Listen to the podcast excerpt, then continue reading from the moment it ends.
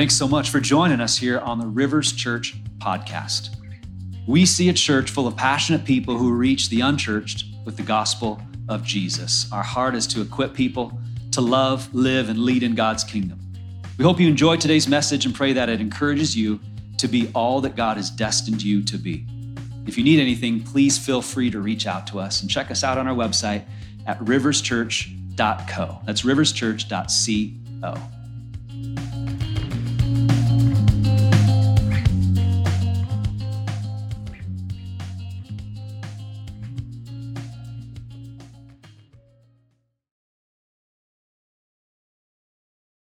Would you stand for the reading of the word? We're in Philippians 4 4 through 9. I'm reading out of the NIV, and all of you old school NIVers, this is the 1984 version. It's vintage. Rejoice in the Lord always. I say it again rejoice. Let your gentleness be evident to all. The Lord is near. Do not be anxious about anything, but in everything, by prayer and petition, with thanksgiving to God, present your request to God. And the peace of God, which transcends all understanding, will guard your hearts and minds in Christ Jesus. Finally, brothers, whatever is true, whatever is noble, whatever is right, whatever is pure, whatever is lovely, whatever is admirable, if anything is excellent or praiseworthy, think on such things. Whether you have learned or received, or whatever you have learned or received or heard from me or seen in me, put it into practice. And the God of peace will be with you. This is the word of the Lord. The God of peace. That's what we're going to talk about today.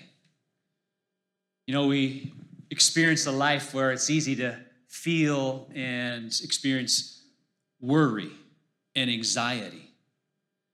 And isn't it good to know that He is a God of peace? And we're going to look to Him today. We're going to talk about this today. Won't you join me in prayer, Lord? We are coming to you, knowing that in you is found true peace, the peace that the world longs for, the peace that the world needs is in you. Lord, we're thankful that we know you. Lord, I pray that we would experience your peace. Lord, my prayer is that we wouldn't just know about you, we would truly know you. And we wouldn't just know about your peace, but we would know and experience your peace. I pray that for every person here, especially those that are debilitated by anxiety. Lord, for those that are just struggle with anxiety and worry, Lord, I pray that today would be a day of freedom for them. In Jesus' mighty name, Lord, and would you help the Seahawks get back on their winning ways? Amen. You may be seated. Hey, I want to say uh, congratulations and a farewell to our dear friend Keela and her fiance James, who is here with us today. Now, today is Keela's last Sunday with us. She's been with us for over two years and has been just an awesome part of our community. Her and James are getting married in two weeks. And so we congratulate them and we're, we're, we're just forgiving James for stealing Keela from us. But he's on staff at a church, another church, so it just makes sense. And so we bless them in that. And you see Keela today, just give her your congratulations, give her your love. And we bless you guys in that. Thank you. And uh, super excited for you guys and, and your future together. Well, hey, we're in our series. All I want for Christmas is blank. Today we're going to talk about a very important word called peace. Last week it was rest. We talked about how we want a slower life and we want rest. Anybody need life to slow down? Hey, did your life slow down this last week because of a sermon you listened to last week?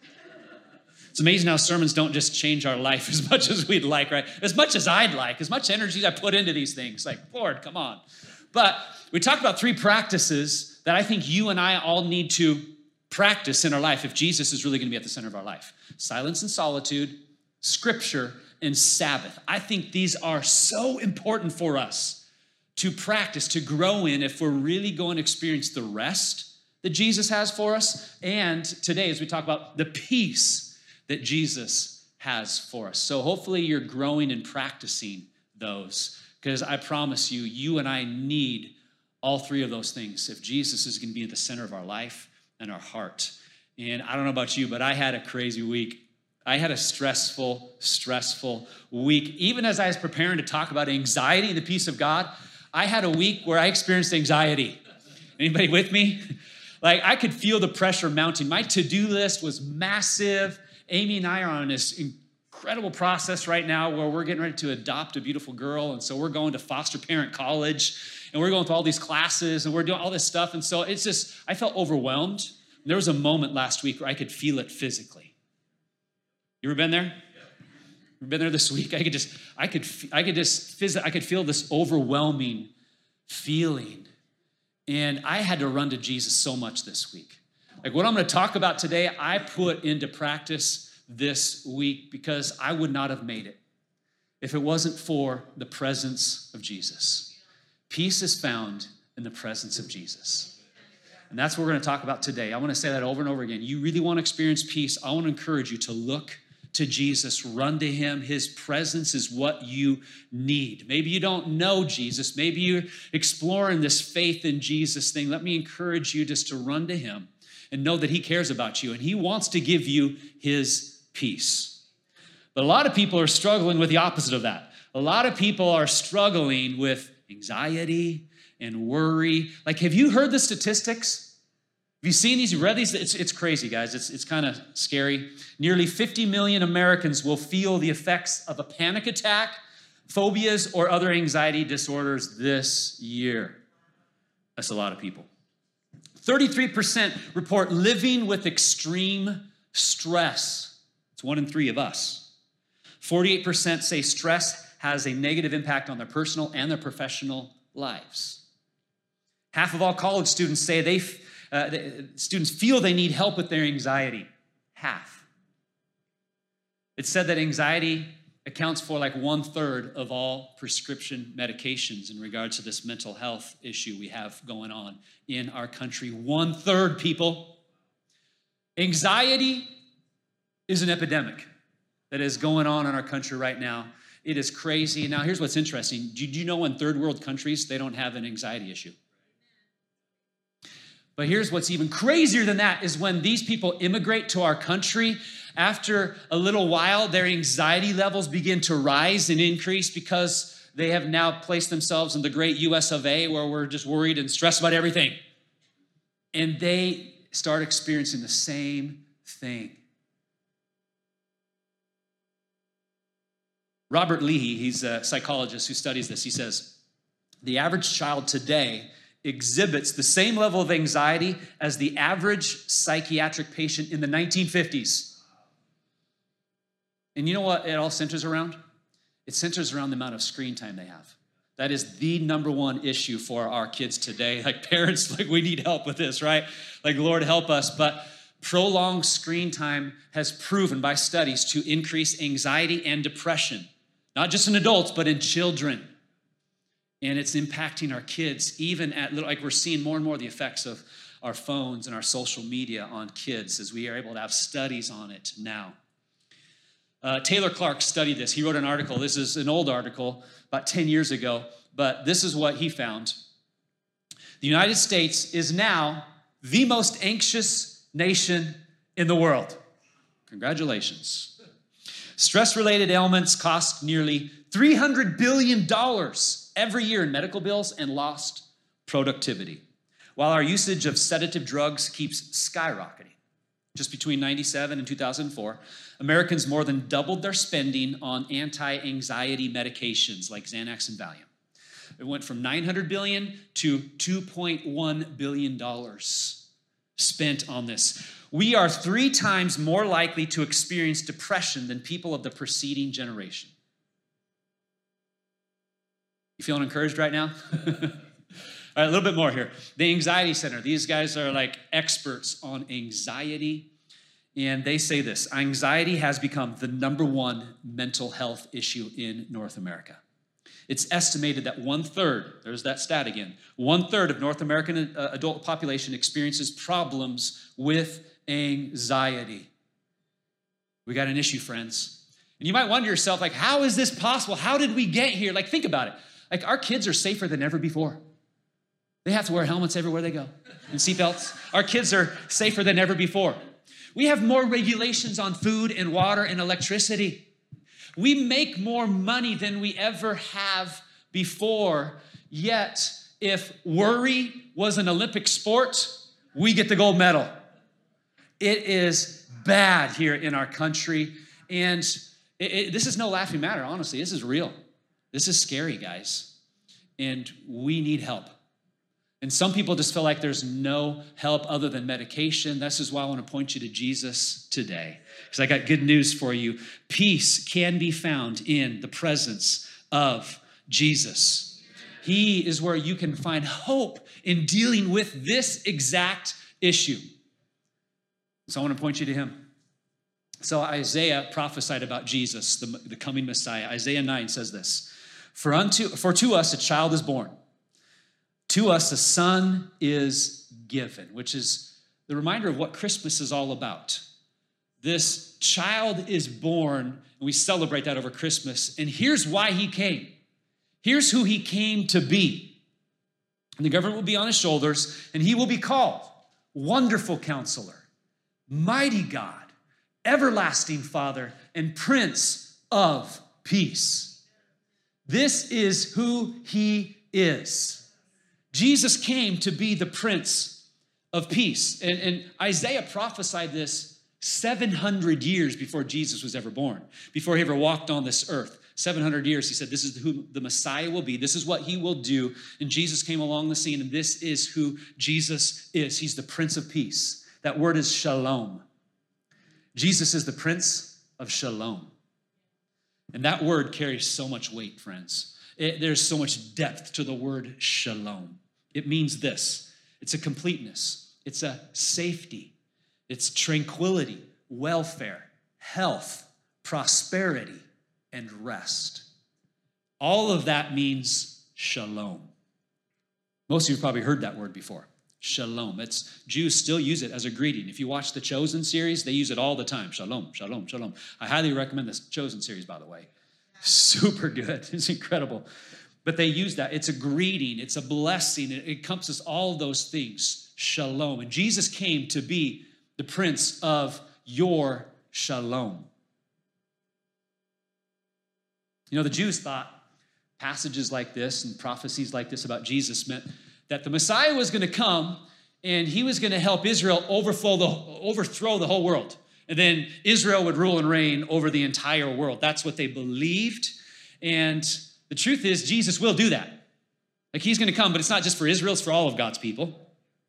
And he will rule and reign forever. That will happen. Those prophecies have not been fulfilled yet, but Jesus has already fulfilled hundreds of prophecies. So many prophecies found all over Isaiah, Jesus has already fulfilled. And then Jesus himself, while he was walking on this earth, he said, I'm going to die and I'm going to rise again from the dead. He predicted his own death and his own resurrection, and then he pulled it off. And anybody that can predict their own death and resurrection is somebody you and I can trust. You can put your trust in Jesus. He's fulfilled hundreds of prophecies. All the prophecies that are yet remain to be fulfilled, he will do. Jesus is coming back. He will rule and reign forever. We just got done going through the book of Revelation where we studied that and we, we looked at that. It is a promise from Jesus all over scripture and even from his own mouth jesus says i will be back and so jesus is coming back but for now jesus is the prince of peace he's the prince of shalom and people look around the world and say i don't see much peace like did he really do his job but jesus came to give you and i peace on the inside that's where it starts right now he came and dealt with our spiritual condition our emotional our soul condition too you can have peace on the inside you can experience the shalom of Jesus, but you and I got to look to him. We got to trust in him. We got to go to him. Peace is found in his presence. Why? Because he is the Prince of Peace.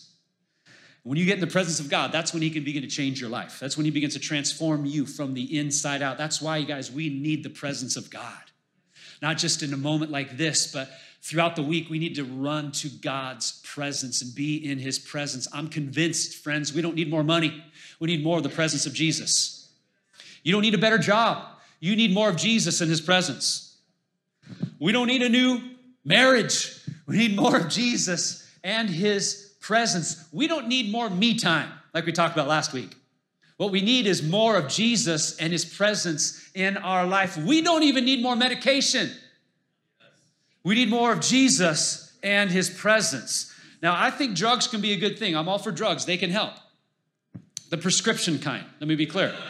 Okay, not, not the street kind. Over the counter drugs, okay? Just want to be clear on that. Drugs can be, they can be beneficial. They can help cut off the edge, help you get into the right place. You can begin thinking better and, and handle things better. Um, but I truly believe, I firmly believe that you don't need those when it comes to anxiety, especially. You don't need those for the rest of your life because Jesus has the power to heal and transform, as I'm going to talk about more today. But we need his presence, guys. So, what is anxiety? What is it? A couple definitions to help us understand it a little bit more. From the American Psychology Association, this is what they say Anxiety is an emotion. It's characterized by feelings of tension, worried thoughts, and physical changes like increased blood pressure. People with anxiety disorders usually have recurring intrusive thoughts or concerns. They may avoid certain situations out of worry. They may also have physical symptoms such as sweating, trembling, dizziness, or a rapid heartbeat. That, according to the American Psychological Association. You ever felt that? You ever been there? That ever describe your life there? Okay, again, looking at the Anxiety Center, this is what they say about anxiety. Like these are the leading experts, foremost experts in our world on anxiety. Anxiety is a state of apprehension that results from anticipating something we think might be dangerous or harmful to us. And so, where does it start? It starts right here in our mind. If I think something's gonna be bad or, or harmful, then all of a sudden my thoughts cause me to behave in such a way that I, the anxiety rises up inside of me and then i can behave a lot of different ways uh, from there now stress is not a bad thing like we talked about last week it's okay to feel stress a little anxiety can be good for us when it comes to safety concerns you're doing a little hike in arizona and all of a sudden you come across a rattlesnake on the trail you're to feel a little stress right there right like for me i would run so fast down away from that thing because I hate snakes. They're freaky. but I would feel that, like you would feel it too, right? Like when you're in the middle of a street, cars coming at you, like there's moments of stress that are good for us. It, it, our, our, brain all of a sudden starts firing all this stuff, you know, and it, it tells us get out of the way, run. And we talked last week about how too many of us live in this constant state of stress. It's just worry, worry, worry, stress, stress, stress, worry. We never relent and we never have a moment of rest from the stress. And that's what we need is some rest, which Jesus offers us rest from the stress. Too many people are living stressful lives and not restful lives because we don't ever let our minds stop worry. We're addicted to worry and anxiety if we're honest with ourselves. So it all starts, interesting enough, in your mind, I perceive something is going to be harmful.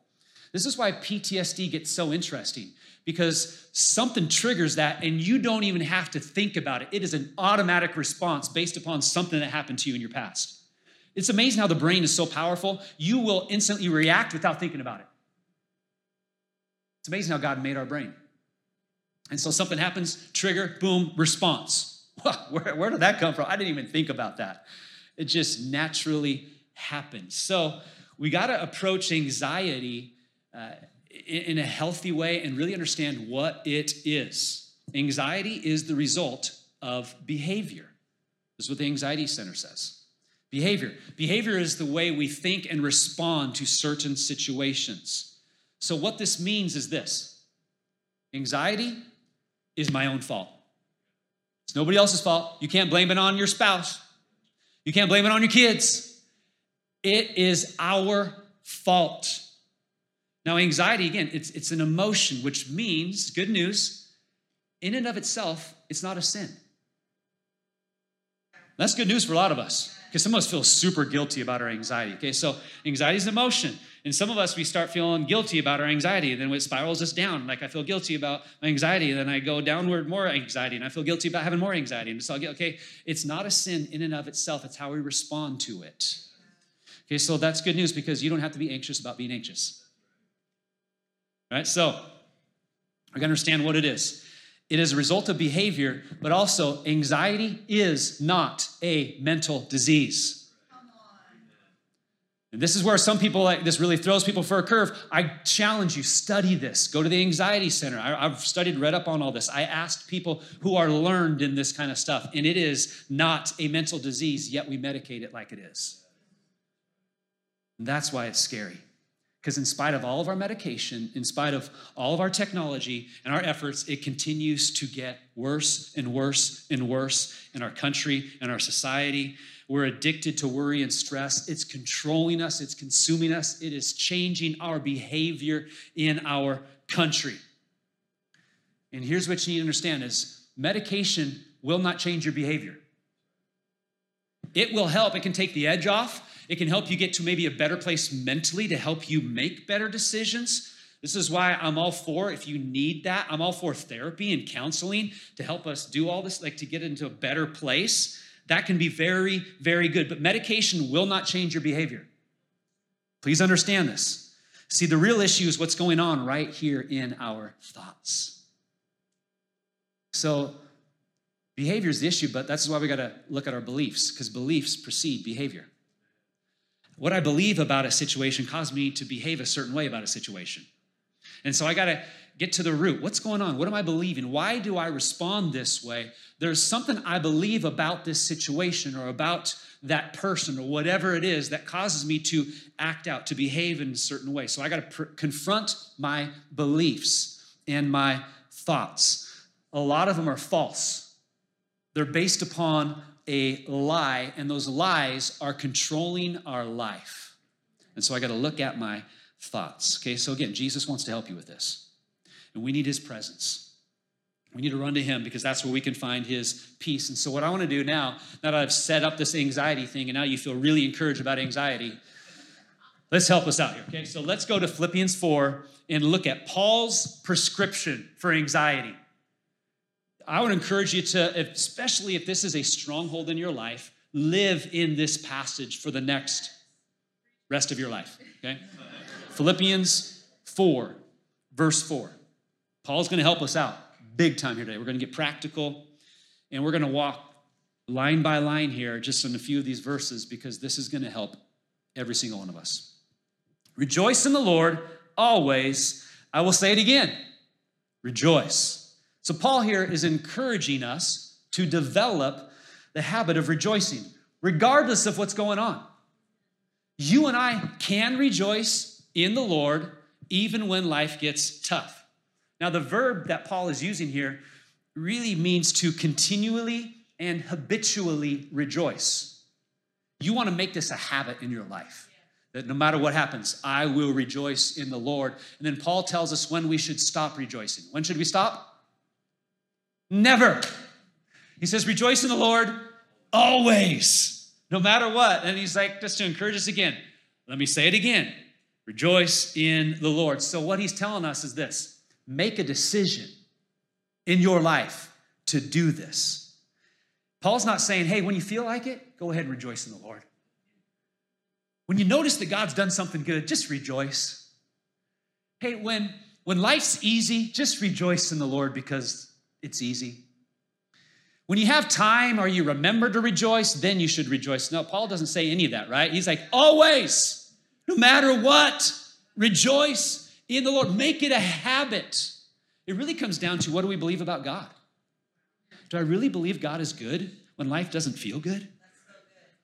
Do I really believe that? Because again, belief precedes behavior.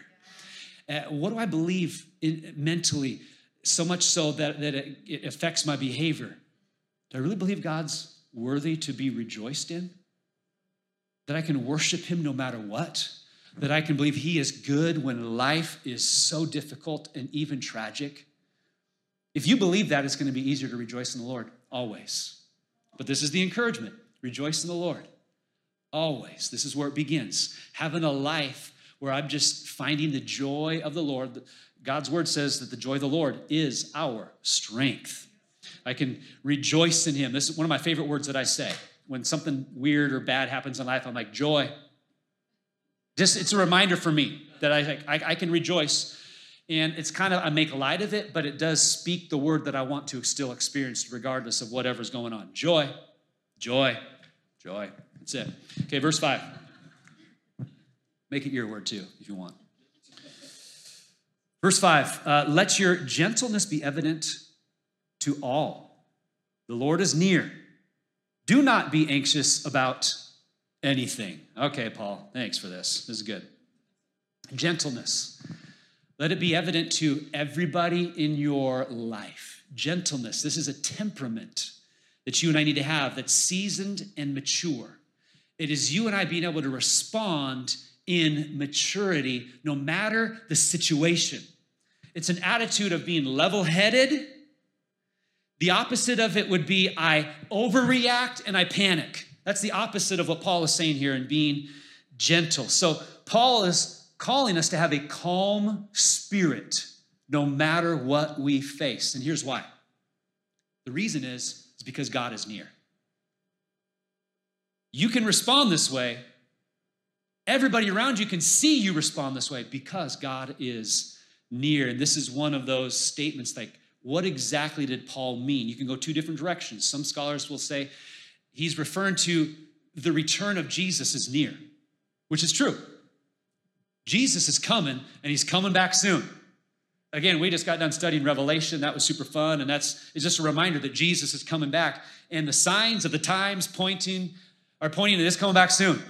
Jesus talked about labor pains, and it seems like we're seeing some labor pains going on in the world today, which means that's just a sign that the end is near. Jesus is coming back and he's coming back soon. So Paul could be referring to that. Or the some scholars think he's quoting Psalm 145.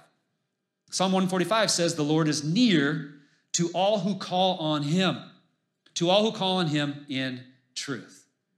And so this is just speaking to the fact that God is close to you.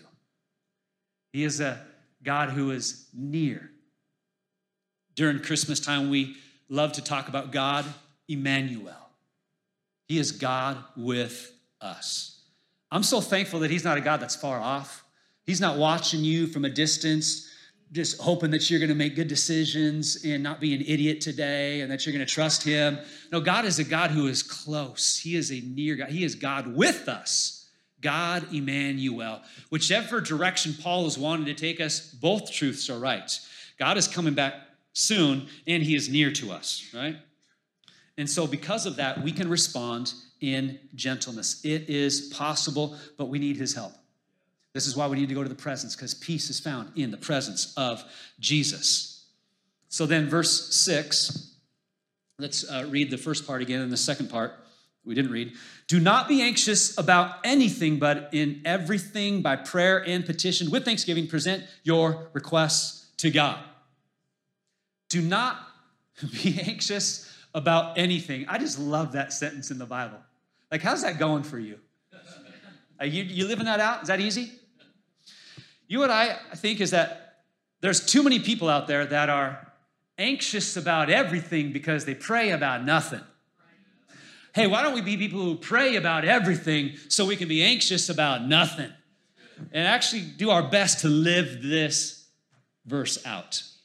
Be anxious, or do not be anxious about anything, Paul says. And so here's the action we're called to take against anxiety. You and I are called to go after Jesus, to approach him. Prayer is what we need. Choose prayer instead of despair. Too many of us, we spiral down into despair. When that situation hits you, you're feeling overwhelmed, you're stressed, the worry begins to rise, we can mentally spiral downhill. And some of you, you know exactly what I'm talking about. And it's like that despair comes so quickly. We go into this place, we're like, I can't believe them. I'm so mad at them. I just, there, how, would, how can they do this? And mentally, we just keep going down, down into despair. God, when am I going to have things go right for me? And I just, there's so many things wrong with me. And it, we could go so many different directions, but they're all downhill into despair. Choose prayer. Run to Him. Go to God. Don't allow yourself to mentally go to that place of despair. Choose prayer. So, through prayer, and he uses this word Petition.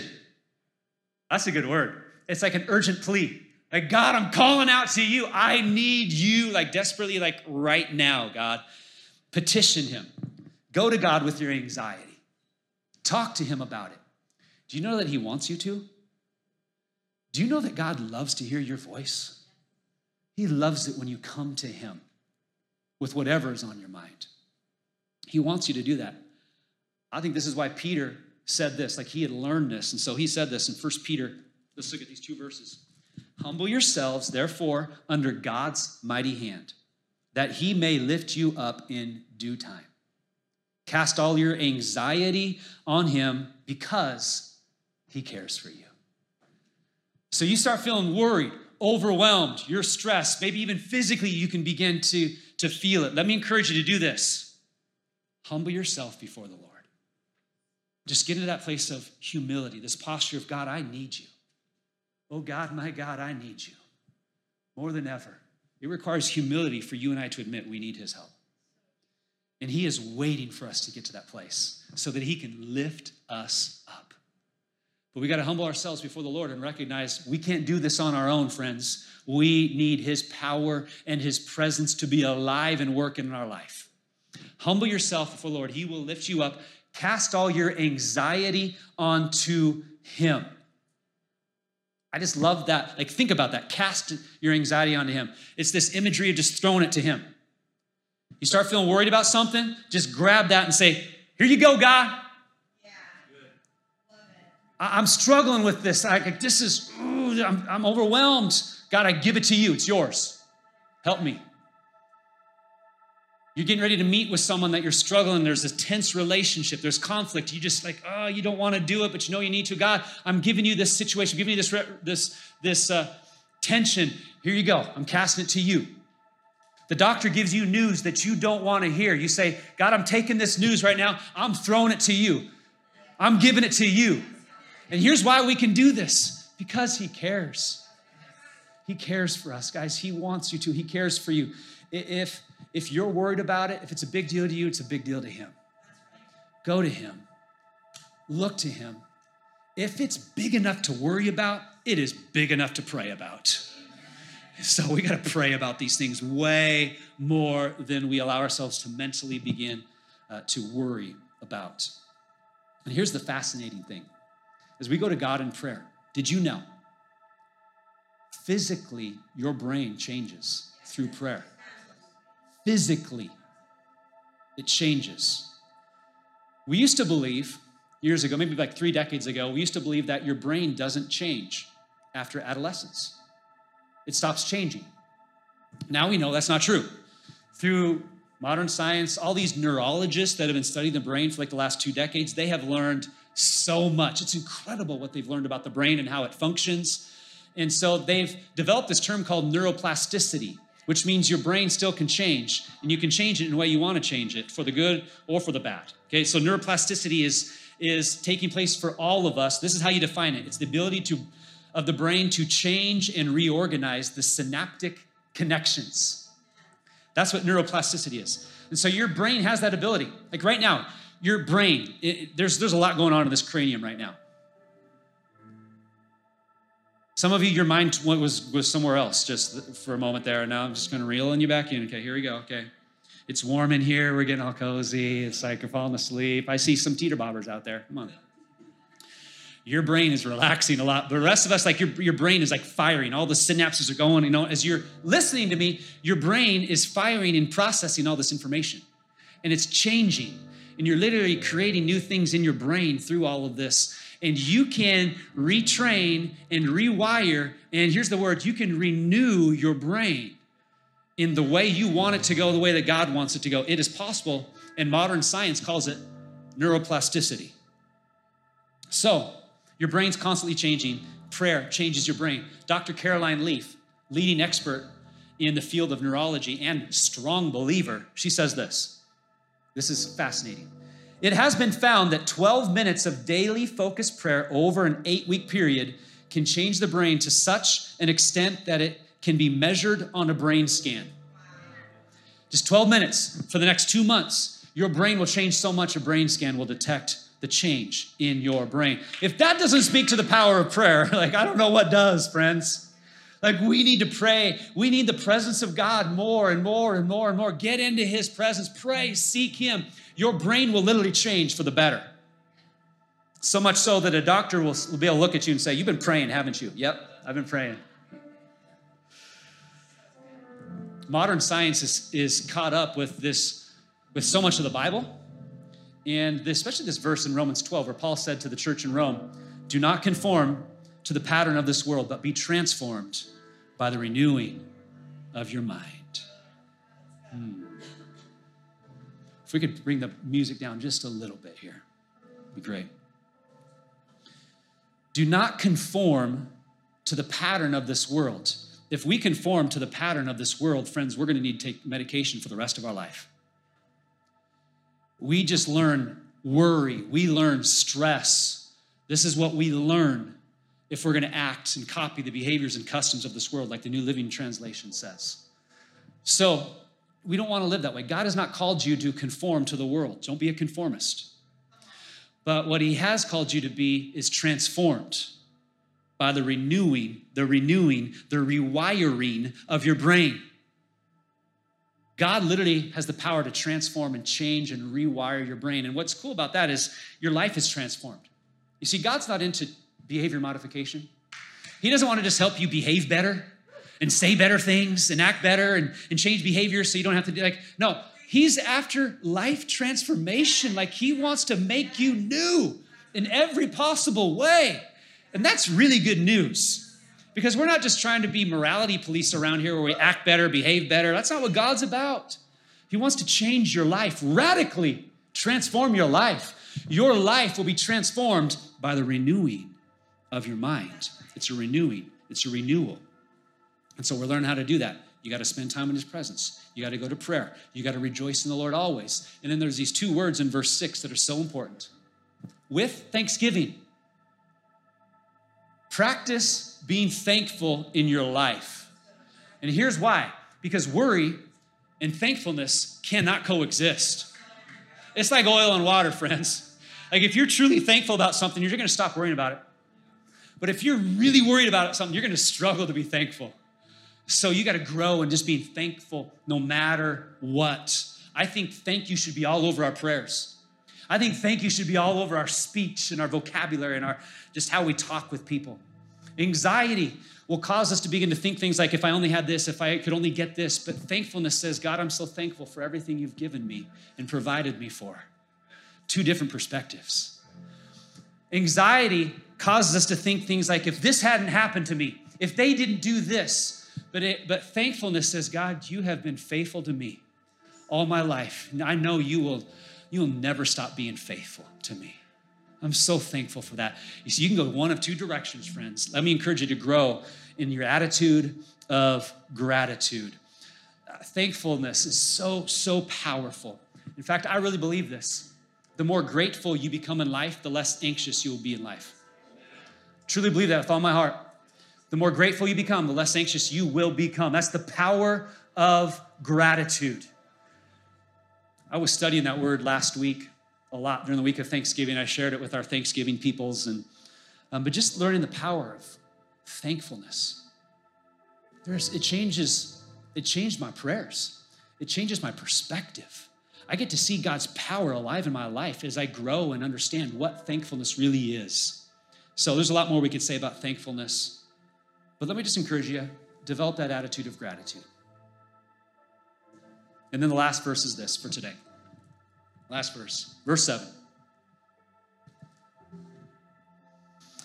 The peace of God, which transcends all understanding, will, not might, not sometimes, not occasionally, when God gets around to it and remembers, will Guard your hearts and your minds in Christ Jesus. I love this, guys. The peace of God. Notice what it isn't. It's not peace from God, it's the peace of God. God isn't just giving you a little bit of peace in your life. Here's peace, here's some peace from me. No, it's the peace of God, which means this He is literally giving you Himself. Let me give you me. This is why we need His presence Because when I'm in his presence, then the peace of God can guard my heart, can guard my emotions, can guard my desires, can guard my mind, it can guard my thoughts so it doesn't go down this crazy rabbit trail and I go down to despair. The peace of God is that big, it is that powerful, it is so incredible that words can't even describe it. And if you've experienced the true peace of God, you know it is impossible to describe. Like life is tough, it's difficult, but I had this peace. And I pray you and I would walk in and experience this peace. That people say, wow, like, how does that happen? You're like, I don't know. It's like God, it's, it's like He is so real. Like, I, I just, it's incomprehensible. I can't even describe it. That's how powerful His peace is. It's beyond my understanding or ability to even explain. It's the peace of God because it is Himself you and I are receiving Him. Hmm. This is why Jesus said this. Before he went to the cross, He says, Peace I leave with you. My peace I give you. That's so important, friends. I do not give as the world gives. Do not let your hearts be troubled, and do not be afraid. Because let's be real, fear is the root of a lot of this. I'm afraid. I'm afraid. Therefore, I don't, I struggle to trust God. I don't know if He really is good. No, fear just controls us. It's a fear issue, it's a control issue. So Jesus says, Don't be afraid. I'm giving you my peace. I'm leaving that with you. Why? Because that's what He's referring to is I'm going to leave my spirit with you. and in that, you're going to receive peace from me. It's His peace. It will keep watch over us, it will guard us. Like, we need this peace in our life, don't we? Don't you want more of His peace in your life? you don't have to earn it. Isn't that good news? It is a gift from God. Freely receive His peace today. And here's what you need to do you need to just to go to Him in prayer. Prayer is the path to peace. Prayer is the path to your peace. Run to Jesus. Pray. It happens when we seek Him and we come to Him. Remember, Jesus is not after behavior modification, he's after life transformation. So, this peace that he gives you is not just to comfort and ease the pain and the stress and the worry. He doesn't want to just put a soothe little blanket over your, your stress and worry and anxiety. He wants to help take you deep down to the root to help you discover this is what's going on in your life. This is why you struggle with anxiety and worry. And maybe it's some past things from your life, past trauma, maybe even from an like an early childhood. Those things can still affect us today. We don't even realize it. It could be hidden sin in our life. It could be words people spoke over us. There could be lies that we believe about ourselves or about God. There could be so many different things, but we want to get down beneath the surface, and the Lord wants to help you and I discover the root of this anxiety. He doesn't want to just medicate it for you. He doesn't want to just hand you a bottle or a screen and say, forget about it for a little while. And then when you remember, pray to me. No, He wants to transform your life and set you free from anxiety. And He has the power and the desire to do it. We just have to let Him. Peace is found in the presence of Jesus. Some of us, it's rooted in unforgiveness. We've got to forgive.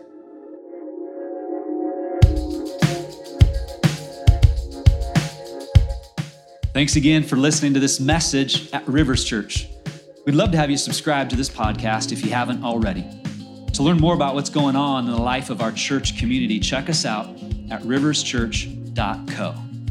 I pray that this week you would walk in the power and the presence of God. Thanks for joining us.